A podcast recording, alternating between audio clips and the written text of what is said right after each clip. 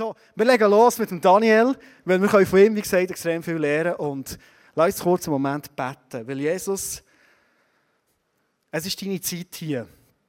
Und ich lade dich ein, ganz persönlich, dass du zu mir redest. Es ist so ein Privileg, dürfen, Sonntag für Sonntag eine halbe Stunde eine Message zu hören und einfach mein Leben von dir auszulegen. Und wissen, ich bin da, in guten Vaterhänden von dir und du redest gute Worte in mein Leben hinein. Und danke darfst du mir heute Neues zeigen, wo ich in den nächsten Schritt darf gehen darf. Neue Perspektiven darf bekommen. Vielleicht Sachen korrigieren oder komplett eine neue Sicht bekommen für etwas, wie du es siehst. Danke, Jesus, für das Riesenprivileg. Darum, wir sind hier, rette zu uns. Wir sind mega gespannt. Amen. Amen. Seid ihr auch gespannt?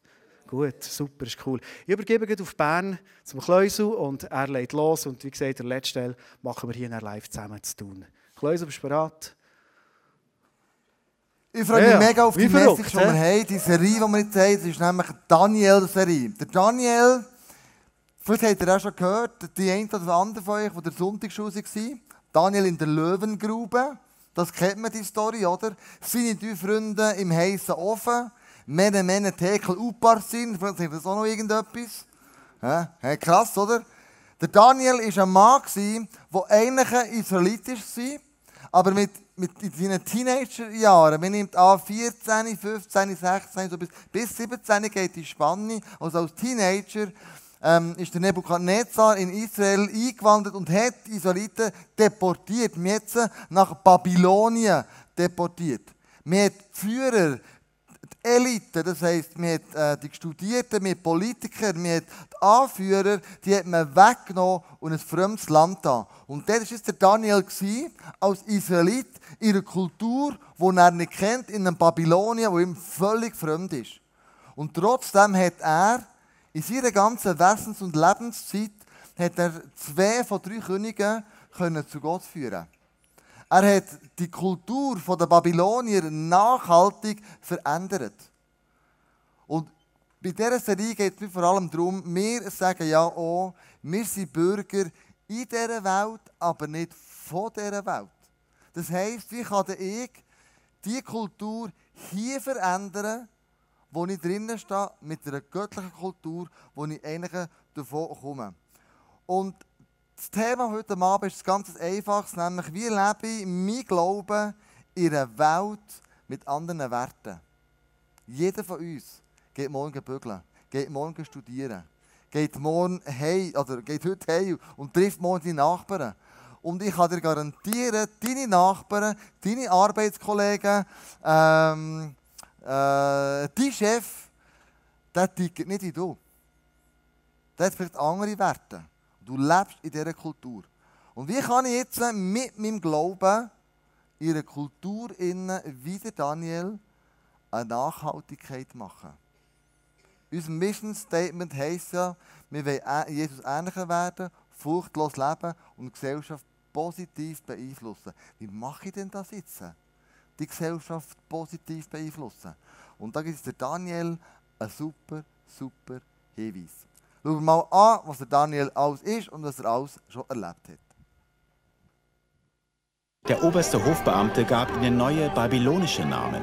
Daniel wurde Belsazar genannt.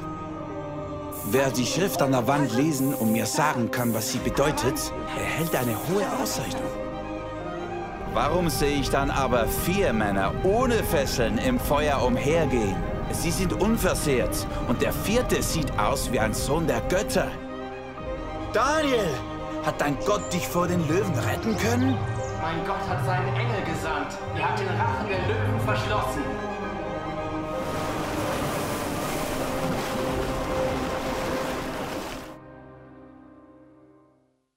Daniel hat viel Wunder erlebt. Viele Sachen erlebt, die krass waren. Wenn du aus einem Mond gehst, in, in dorthin, wo du schaffst, und du merkst, die sprechen nicht die gleiche Sprache, die leben nicht die gleiche Kultur, was machst du in diesem Moment? Du kommst in ein Dilemma. Der Daniel war oft in einem Dilemma. Soll ich jetzt handeln, wie ich gelehrt wurde als Jude? Oder soll ich einfach mich treiben mit dem, was man von den Füßen geht, mit dieser Kultur? Soll ich gottesfürchtig leben und an diesem Gott festhalten, den Werten, die ich bin gelehrt worden und wo ich selber daran glaube? Oder wollte ich das nicht machen? Lass mich einfach in die Kultur mitnehmen und die anderen machen das ja dann auch. Was will jetzt ich da als älterer Fisch gegen Strom schwimmen? Hm? Also das sind immer wieder Fragen, die er hatte. Und trotzdem war er ein Leuchtturm. Ein Leuchtturm mit seiner Meinung, mit seiner Haltung.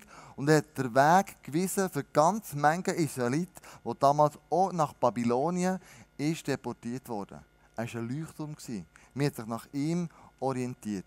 Und lassen wir mal rein, die Geschichte von Daniel, was ist ihm widerfahren, wo er in Babylonien ist angekommen als Teenager.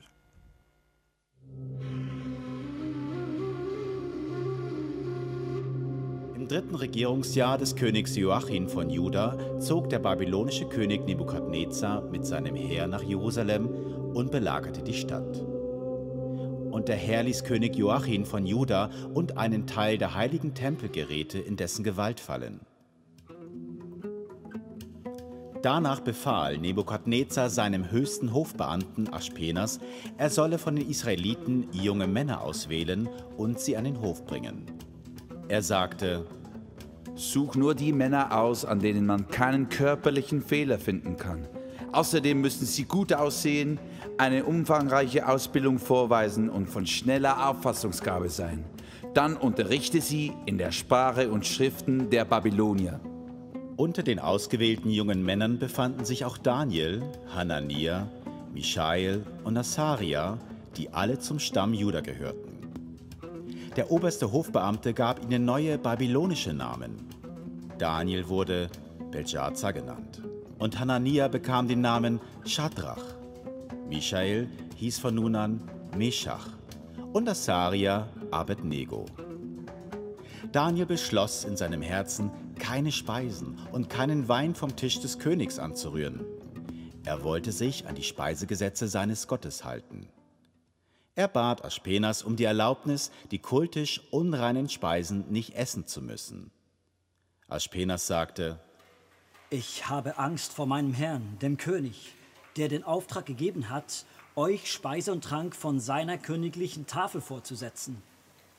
Wenn er erfährt, dass ihr schlechter ausseht als die anderen jungen Männer eures Alters, wird er mir wegen euch den Kopf abschlagen. Da sagte Daniel: Ernähre uns versuchsweise zehn Tage lang mit Gemüse und Wasser. Vergleiche nach Ablauf dieser zehn Tage unser Aussehen mit dem der anderen jungen Männer. Danach entscheide, wie du weiter mit uns verfahren willst. Der Aufseher ging auf Daniels Vorschlag ein und führte diesen Versuch zehn Tage lang durch. Am Ende dieser zehn Tage wirkten Daniel und seine drei Freunde gesünder und sahen besser genährt aus als die anderen jungen Männer, die von den Speisen des Königs gegessen hatten. Daraufhin ließ der Aufseher die Speisen der königlichen Tafel und den Wein, den sie trinken sollten, wegtragen und gab ihnen nur noch Gemüse zu essen. Als die Zeit der dreijährigen Ausbildung beendet war, unterhielt sich Nebukadnezar mit allen jungen Männern. Keiner jedoch konnte an Daniel, Hananja, Mischael und Asarja heranreichen. So wurden sie in den Dienst des Königs gestellt.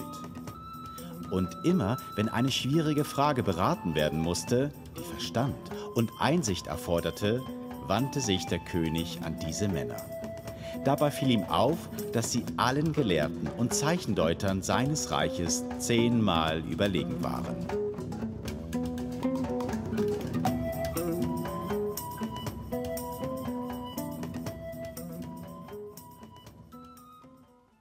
Du musst wissen, eine Kultur versucht immer, eine andere Kultur zu verdrängen und zu verändern.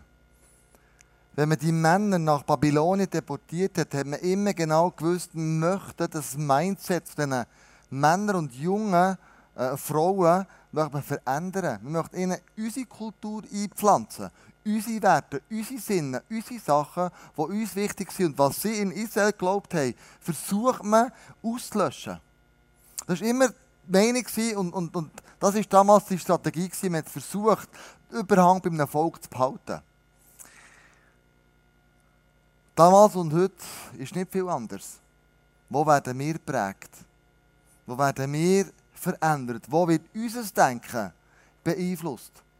Medien, T V, Social Media, Influencer. Eigentlich genau das Gleiche wie damals. Ich muss mich noch besinnen, als ich so jung war wie dir, hat es im ähm, Medienmarkt einen Slogan gegeben, der hat, Geiz ist geil. Wer kennt den noch? Geiz ist geil. Der hat die Runde gemacht. Das heisst, ich gehe in den Medienmarkt und ich muss nicht viel ausgeben, ich bin gitzig. Und wir versuchen, das gitzig uns einzuimpfen. Bin ich gitzig? Nein, ich bin grosszügig. Nicht gitzig, genau das Gegenteil. Wenn du ein bisschen älter bist, hat es einen anderen Spruch gegeben, der gesagt hat, mit Anfang kannst du es nicht besser, aber länger. Wer kennt den noch? Jeder kennt ihn, cool. Da gibt es aber einen anderen Spruch, den ich immer noch kenne, und nämlich Mars macht mobil, bei Arbeit, Spott und Spiel. Wer kennt den? Jeder bist du über vierzig, danke vielmals. Genau. Also da ist um den Mars gegangen, oder? Oder ein Snickers stillt jeden Hunger.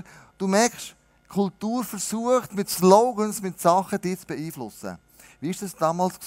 Wir haben damals diesen jungen Juden neue Namen gegeben. Wir lesen im Daniel elf sieben, der oberste Hofbeamte gab ihnen babylonischen Namen. Daniel nannte Belsazar, Hananja Schadrach, Mischael Meschach und Asarja Abednego. Jetzt sagst du, ja gut, ich habe einen neuen Namen bekommen. Also was ist jetzt da so, so schlimm daran?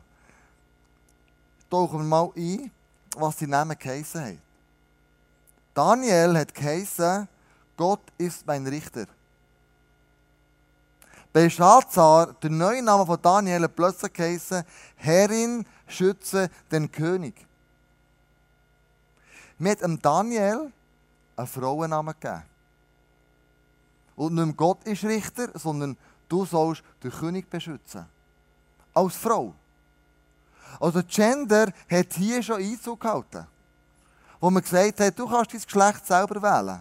Deine sexuelle Orientierung kannst du ganz selber bestimmen. Ich habe mal in einem Zeitungsartikel gelesen, es gibt bis jetzt fünfzehn sexuelle Orientierungen, wo du herauslesen kannst, was möchtest du gerne.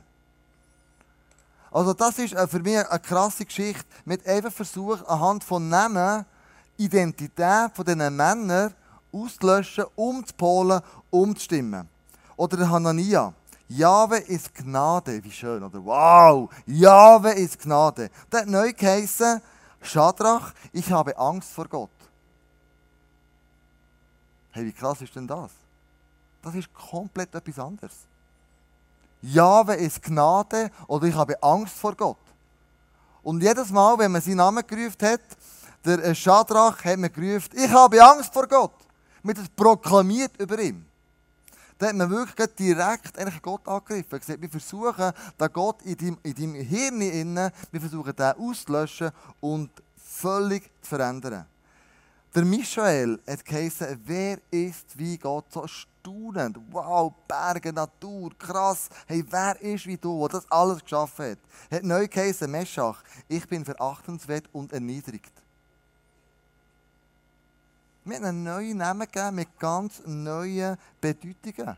Und hier, wenn du sagst, hey, wer ist wie Gott, ist ja der Staunen, ist ja der Glaube da. Und mit diesem Ausdruck können wir den Glauben von Michael kaputt machen. Erniedrigen. Ich bin arm, ich bin verachtenswert, ich bin ein Huscheli, ich bin ein Häufeli, Elend und so weiter und so fort. Also wir haben gerade frontal den Angriff auf den Glauben gemacht. Und der letzte Asarja, Jahwe hat geholfen. Wie gut ist das? Psalm dreiundzwanzig. Jahwe hat geholfen, der Herr ist mein Hirte. Er kommt mir mit, wo immer ich bin. Er deckt mir den Tisch, was auch immer. Jahwe hat geholfen. Und dann heisst neu Abednego. Sklave von Nebo. Das war damals eine Gottheit. Ich bin ein Sklave von dieser Gottheit. Also hast du die Zukunft dieser Person hast du, hast du festgelegt. Also du merkst, eine Kultur hat eine Agenda, eine Kultur hat eine Absicht, etwas in unserem Denken, in unserem Sein zu verändern. Am Daniel war es nicht gleich, wie man ihm sagt. Wie hat er es denn geschafft, das zu verändern? Er hat gesagt, schau, ihr könnt machen mit dem, was ihr wollt. Ich glaube immer noch an den Jahwe Gott, der uns als Volk Israel auserwählt hat. Ich glaube immer noch an den. Und vielleicht wirst du ja genau gleich mit deinem Namen aufgerufen. Vielleicht gibt man dir sogar einen anderen Namen. Du bist ein Heuchler, du bist ein Stündeler, äh, du bist nicht glaubenswürdig oder was auch immer das ist. Aber der Daniel hat gesagt, hey, ich stehe zu dem Gott im Himmel. Ich habe die Fahne immer noch hoch. Ich bin ein Jünger von dem Gott im Himmel. Ich stehe zu ihm. Und so hätte er die Gesellschaft auch nach dies nach verändern. Wir werden oft wieder mit konfrontiert mit Werten von unserer Gesellschaft, die diametral zu unseren Werten als Christen sind. Völlig anders. Wir werden herausgefordert, Stellung zu beziehen. Gott hat ja auch Namen verändert. Und ich habe einfach gecheckt, dass der Teufel versucht, etwas Gutes negativ zu machen. Und Gott versucht es, aus einem Minus ein Plus zu machen. Das ist schnell heute zeigen. Abraham, also Abraham hat er geheißen, der Nomade, der zieht umeinander. Und Gott hat ihm einen neuen Namen gegeben und gesagt, ab jetzt heisst du Abraham. Du bist Vater werden von einem grossen Volk. Mega positiv. Was Minus anfängt, ist der Jakob, er ist nämlich Betrüger. Und Gott setzt ihm, hey, du bist ein bisschen Israel. Und das bedeutet Wahrheit. Simon hat, äh, Gott hat gehört. Und Jesus hat gesagt, du bist der Petrus, du bist der Fels, und ich mich wieder darauf aufbauen. Das ist ein mega Plus. Der Saul hat gesagt, ich bin der Erhabene ganz am Anfang. Und hat dann Paulus genannt, der heisst, ich bin der Geringe, ich bin der, der demütig ist, ich bin der, der sich Gott beugt und demütig immer dienen. Also Daniel hat nicht mit seinem Namen gekämpft, sondern er hat mit Werten gekämpft. Werte, die er dafür einsteht, die ihm extrem wichtig sind. Werte, die ihm sagen, hey, du bist Salz und Licht für die, deine Umgebung. Werte, die, die sagen, du bist ein Licht, ein Leuchtturm für die damalige Zeit. Wie kannst du Werte in deinem Leben kreieren, die verheben? Ich glaube, ganz etwas Wichtiges ist, du musst sie jetzt definieren, bevor du herausgefordert wirst. Zum Beispiel entscheide der zweite Punkt, für was du stehst. Ich habe es unterstrichen. Daniel nahm sich fest vor. Bevor er ist auserwählt wurde, in die dreijährige Ausbildung zu gehen von dem babylonischen Hofmeister, hat er sich schon vorher vorgenommen, wie er mit dem Essen wird umgehen wird, das ihm da wird serviert werden. Niemals von der Speise des Königs zu essen und von seinem Wein zu trinken. Denn sonst hätte er das Gesetz Gottes missachtet, das bestimmte Speisen für unrein erklärt. Darum bat er Aschpenas, auf königlichen Speisen und den Wein verzichten zu dürfen. Also bevor das du konfrontiert wirst mit einer anderen Kultur, ist es gut, wenn du Werte für dich definiert hast. Was ist denn dir wichtig? Was ist denn für dich das, was zählt im Leben? Was für Werte hast du festgemacht in deinem Leben? Wir als Familie, wir sagen, wir haben Werte, die wir den Kindern vorleben möchten. Also Werte von, ich kann anderen immer wieder vergeben. Wenn wir unsere Kinder nicht lernen, in jungen Jahren, wie wir es dann machen, wenn sie gross sind. Wir leben unseren Familie vor, wir sind ein Team. Wir, wir, wir, wir, wir haben zusammen. Wenn der eine ein Ämtchen nicht machen kann, dann springt halt der andere ein und, und, und hilft dort aus. Wenn wir es jetzt nicht den Kindern lehren, wie weiss es denn, wenn sie grosse lehren? Wir lehren unsere Kinder, von ihrem Sachgeld der Zehnt ins I C F zu investieren. Früher hatten sie so vier Kässel. Sparen, langfristig, kurzfristig, noch kurzfristiger und dann der Zehnt. Wie wollen die Kinder den Zehnt später zahlen, wenn sie es nicht gelernt haben, als sie klein waren? Der David Rockefeller, mir sagt, das war der reichste Mann auf Erden. Das war dann der Ölmagnat, der in Amerika das Erdöl zum Boden rausgeschossen ist. Und man nimmt an, er war der reichste Mann auf Erden. Und er hat Folgendes gesagt. Ich hätte es nie geschafft, von meiner ersten Million den Zehnten zu geben, wenn ich dieses Prinzip nicht schon bei meinem ersten Lohn angewandt hätte. Damals verdiente ich ein Dollar fünfzig pro Woche. Wenn du Wert leben willst, dann musst du jetzt anfangen, die Werte zu leben.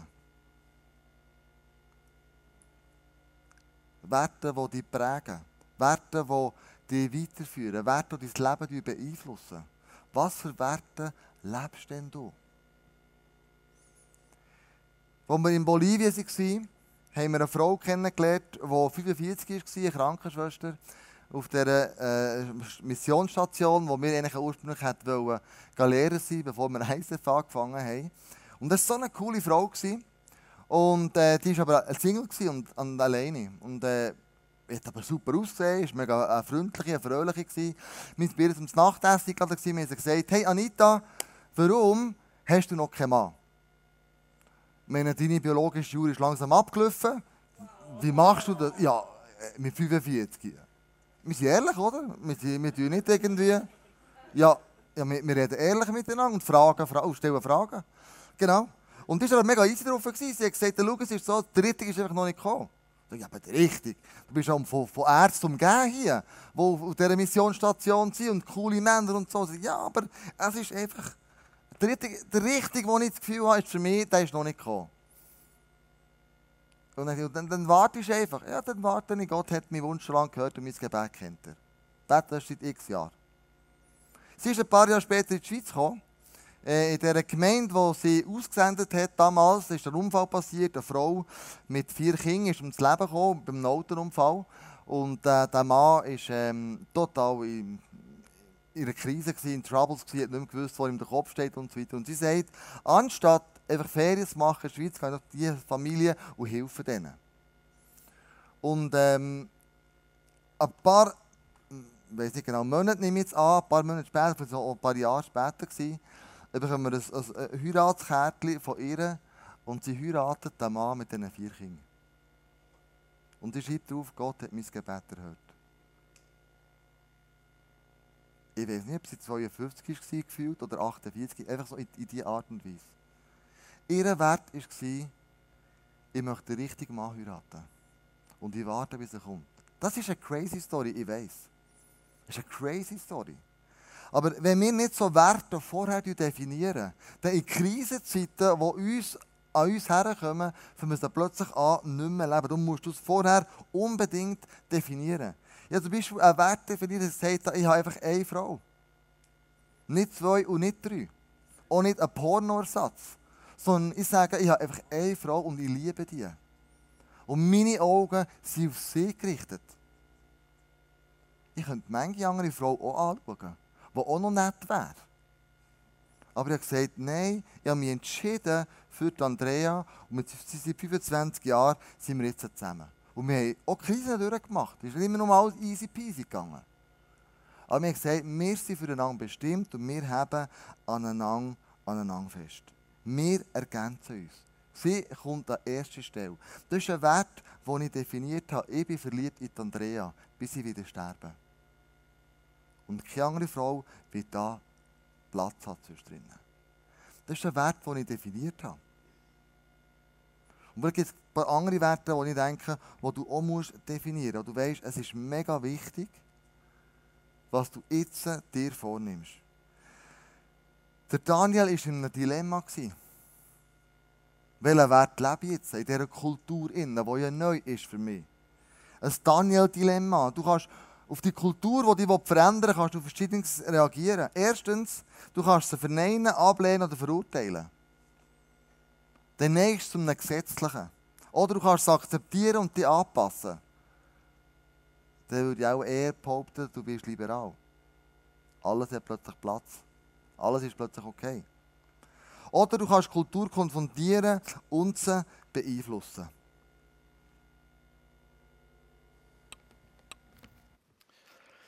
Wow, was für starke Worte und Aufforderung. Wir, wir fordern es raus. Zu überlegen, für den nächsten Schritt, den ich wieder in meinem Leben gehe, zu überlegen, was ich vorher definiere.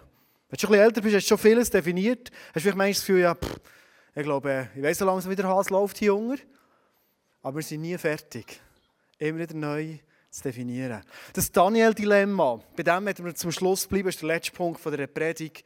Und ich würde sehr gerne dir ein Bild mitgeben. Für deinen Alltag, dort, wo du bist. Weil der Klaus hat es genau richtig gesagt. Du und ich, wir sind gesetzt, in einer Welt das Gute von Jesus zu bringen. Das ist unsere Aufgabe, unsere primäre Aufgabe, wo wir sind. Und jetzt äh, haben wir unsere Bibel. Ich habe eine mitgenommen, eine wunderschöne Bibel von Straubhaars, nostalgisch. Und die Bibel ist gefüllt mit Werten, mit Vorstellungen. Ich glaube, es gibt keinen Lebensbereich, wo die Bibel nicht darüber redet und uns gute, gute Werte mitgibt. Und da kennst du vielleicht Menschen, oder vielleicht gehörst du endlich zu dieser Gruppe, ähnlich wie jetzt die Worshipper hier darstellen. Du bist dermassen mit deinen Händen auf der Bibel, du schaust sie an, du probierst in deinem Leben möglichst das umzusetzen. Und alles, was irgendwie einem Wert widerspricht, bekämpfst du. Ich habe vorhin gesagt, das sind Menschen, die tendenziell gesetzliche Menschen sind. Ich weiß nicht, ob du das kennst. Ich habe vorhin den Eindruck gehabt, dass heute Abend speziell eine Frau da ist. Du hast vieles im Glauben in extrem hart und gesetzlich erlebt. Aber das ist nur eine Seite. Wenn wir das Bild hier anschauen, verstehst du, es ist ja gut. Also ist, die Bibel ist die Wahrheit, oder? Wir sollen uns nach dieser Wahrheit ausrichten. Wir sollen uns von der Bibel prägen. Aber du siehst, was das Problem ist. Wenn du das krampfhaft tust, kehrst du den Menschen, so wie wir jetzt Menschen sind, der Welt. Jetzt kannst du herauslesen, ob du entweder den Rücken zukehrst oder den Arsch zukehrst. Also im Dino ist beides attraktiv. Aber du kehrst den Rücken, das Hinteren, wie wir immer zusammenfassen und sagen den Menschen zu. Aus lauter krampfhaft an dieser Wahrheit festhalten. Gesetzlich, hart. Nicht falsch grundsätzlich, aber hart. Dann gibt es andere Menschen, die wenden sich ein bisschen ab von dieser Bibel. Und haben ihre Arme nicht ehrlich auf der Bibel, sondern uns eben den Menschen zuwenden. Ein wunderschönes Bild, oder? Sie sind da für die Leute, sie sind da für dich. Und tendenziell sind das Menschen, die sagen, hey, die Bibel ist mega interessant und wichtig. Es hat so viel Spannendes in der Bibel. So vieles, was man lernen kann, was einem inspirieren kann. Aber ja, weißt du, ob es wirklich die Wahrheit ist? Du merkst auf einmal, eigentlich genau richtig. Wir sind in dieser Welt hin, für die Welt zu beschenken, die Kultur zu prägen. Du bist da für die Menschen, aber auf einmal hast du die Rücken oder was auch immer der Bibel gekehrt. Und du merkst, das kann nicht die Lösung sein. Die liberalen Leute, du bist vielleicht ein Mensch von der Gnade. Du gehst für die Menschen gnädig, wie du bist und vergissest bei all dem, wo eigentlich die Wahrheit dahinter steckt. Was ist die Lösung? In der Bibel gibt es eine Aussage über Jesus himself. Er ist ja gekommen auf die Erde und er war eigentlich das Wort verkörpert als Mensch. Und das steht im Johannes eins. Etwas ganz Spannendes. Das Wort wurde Mensch und lebte unter uns. Wir selbst haben seine göttliche Herrlichkeit gesehen. Eine Herrlichkeit, wie sie Gott nur seinem einzigen Sohn gibt. Also es hat wunderschön ausgesehen. Und jetzt steht etwas Entscheidendes. In ihm sind Gottes Gnade und Wahrheit zu uns gekommen. Jesus hat die Wahrheit gekannt und die vertreten bis auf das Letzte, nämlich all das, was er erkennt, was als Wort oder als Bibel, als Gesetz dann hat gegeben. Aber er war in all dem mega gnädig. Wie das aussieht, zeigen uns die Worshipper als Schlussbild noch vor. Eine Hand liegt auf der Wahrheit. Das ist so wichtig. Hey, lass uns nie lösen von der Wahrheit. Lass uns ausstrecken nach der Wahrheit. Lass uns die Bibel verschlingen, zu unserem Lebensinhalt werden, dass wir die Wahrheit fest verankert haben. Aber in dem Sinn, lass uns die gnädige Hand ausstrecken in einer Welt, in der Gnade und Wahrheit dringend braucht.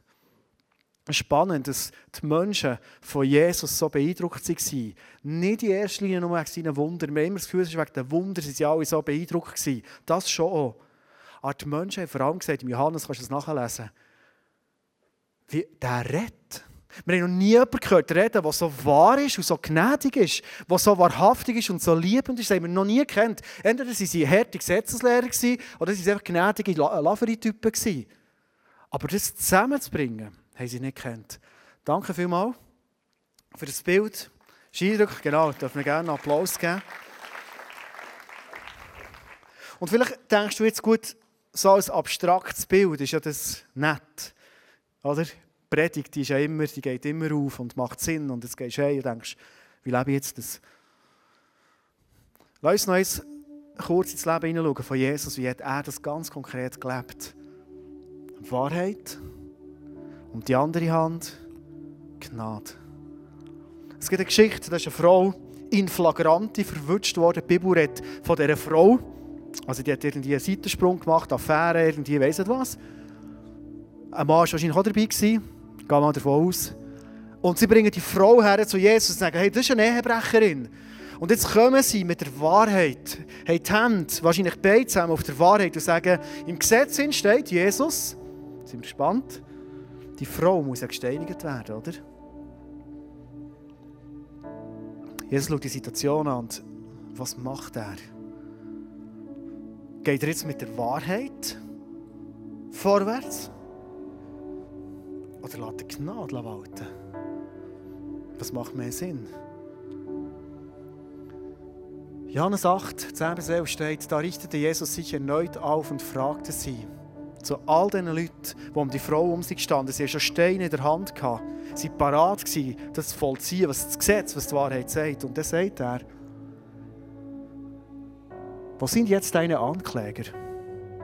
Nachdem Jesus gesagt hat, liebe Freunde hier, er hat nicht so lieb geredet mit ihnen, wer noch nie eine Sünde gemacht hat, soll jetzt den Stein an die Frau werfen. Steht in der Bibel, hat einer nach dem anderen von diesen Männern den Stein lassen und ist beschämt heimgegangen. Es hat geheißen, sogar die Ältesten sind zuerst gegangen. Ich weiß nicht, ob das besonders weise war oder was. Und jetzt sagt er zu dieser Frau, wo sind jetzt deine Ankläger? Hat dich denn keiner verurteilt? Nein, Herr, antwortete sie. Und es kommt Gnade von Jesus. Herr, das ist Jesus heute Abend unter uns. Ich weiß nicht, ob du Jesus persönlich kennst, aber wenn du, ich weiß nicht, was für ein Bild das du hast von Jesus, du davon gehört hast, erlebt hast. Jetzt kommt Jesus und Jesus sagt, ich verurteile dich auch nicht.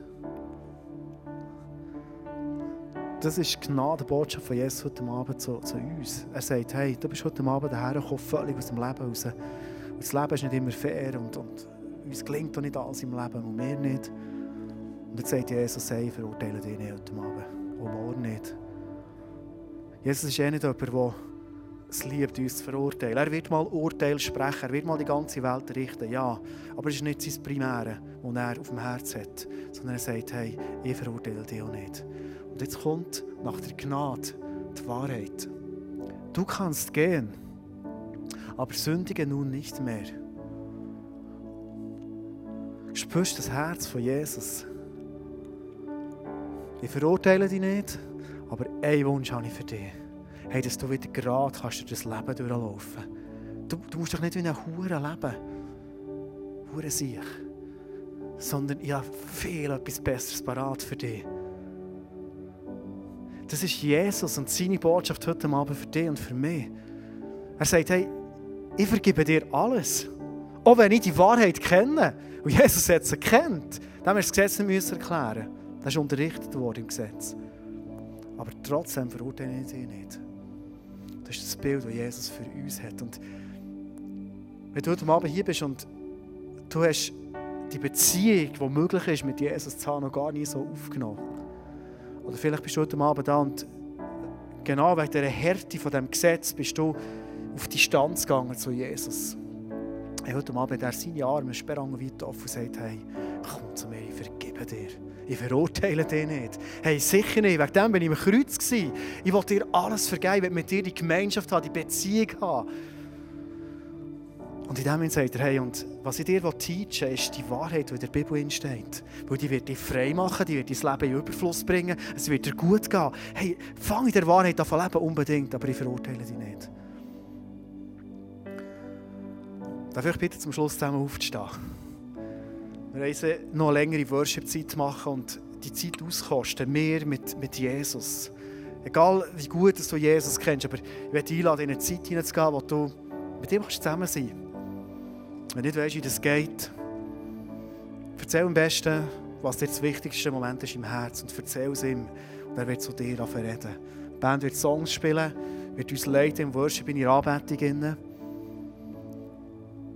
Und dann merkst du heute Abend, wo dich dieser Gnade, dem Wert von dieser Gnade von Jesus begegnen, dann lade ich dich ganz herzlich in einem Hingers Face-to-Face-Team. Wir werden selber auch noch hinterher kommen.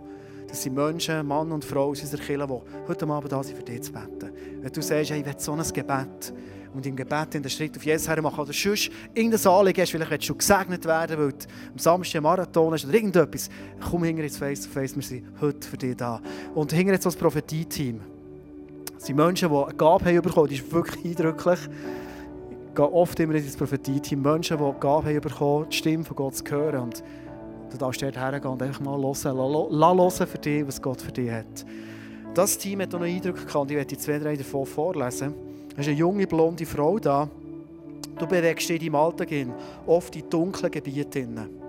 Aber der Lobpreis, Anbetung, Worship ist das, was dich begleitet. Und egal, wo du hergehst, du leuchtest. Das ist so wie ein mobiles Surround-System über dir, weil du eine Worshipperin bist, in den dunklen Gebieten. Wenn das Bild für dich ist, mega ermutigend, du darfst es gerne mitnehmen. Du bist ein Mann da, du bist um die vierzig. Du fühlst dich wie auf einem Marathon. Der will nicht aufhören. Du willst nicht aufhören, du merkst, deine Kräfte schwinden, du machst nichts mehr.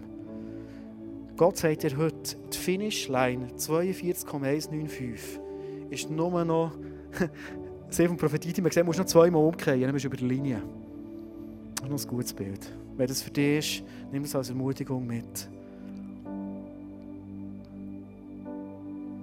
Und der letzte Eindruck ist für uns alle.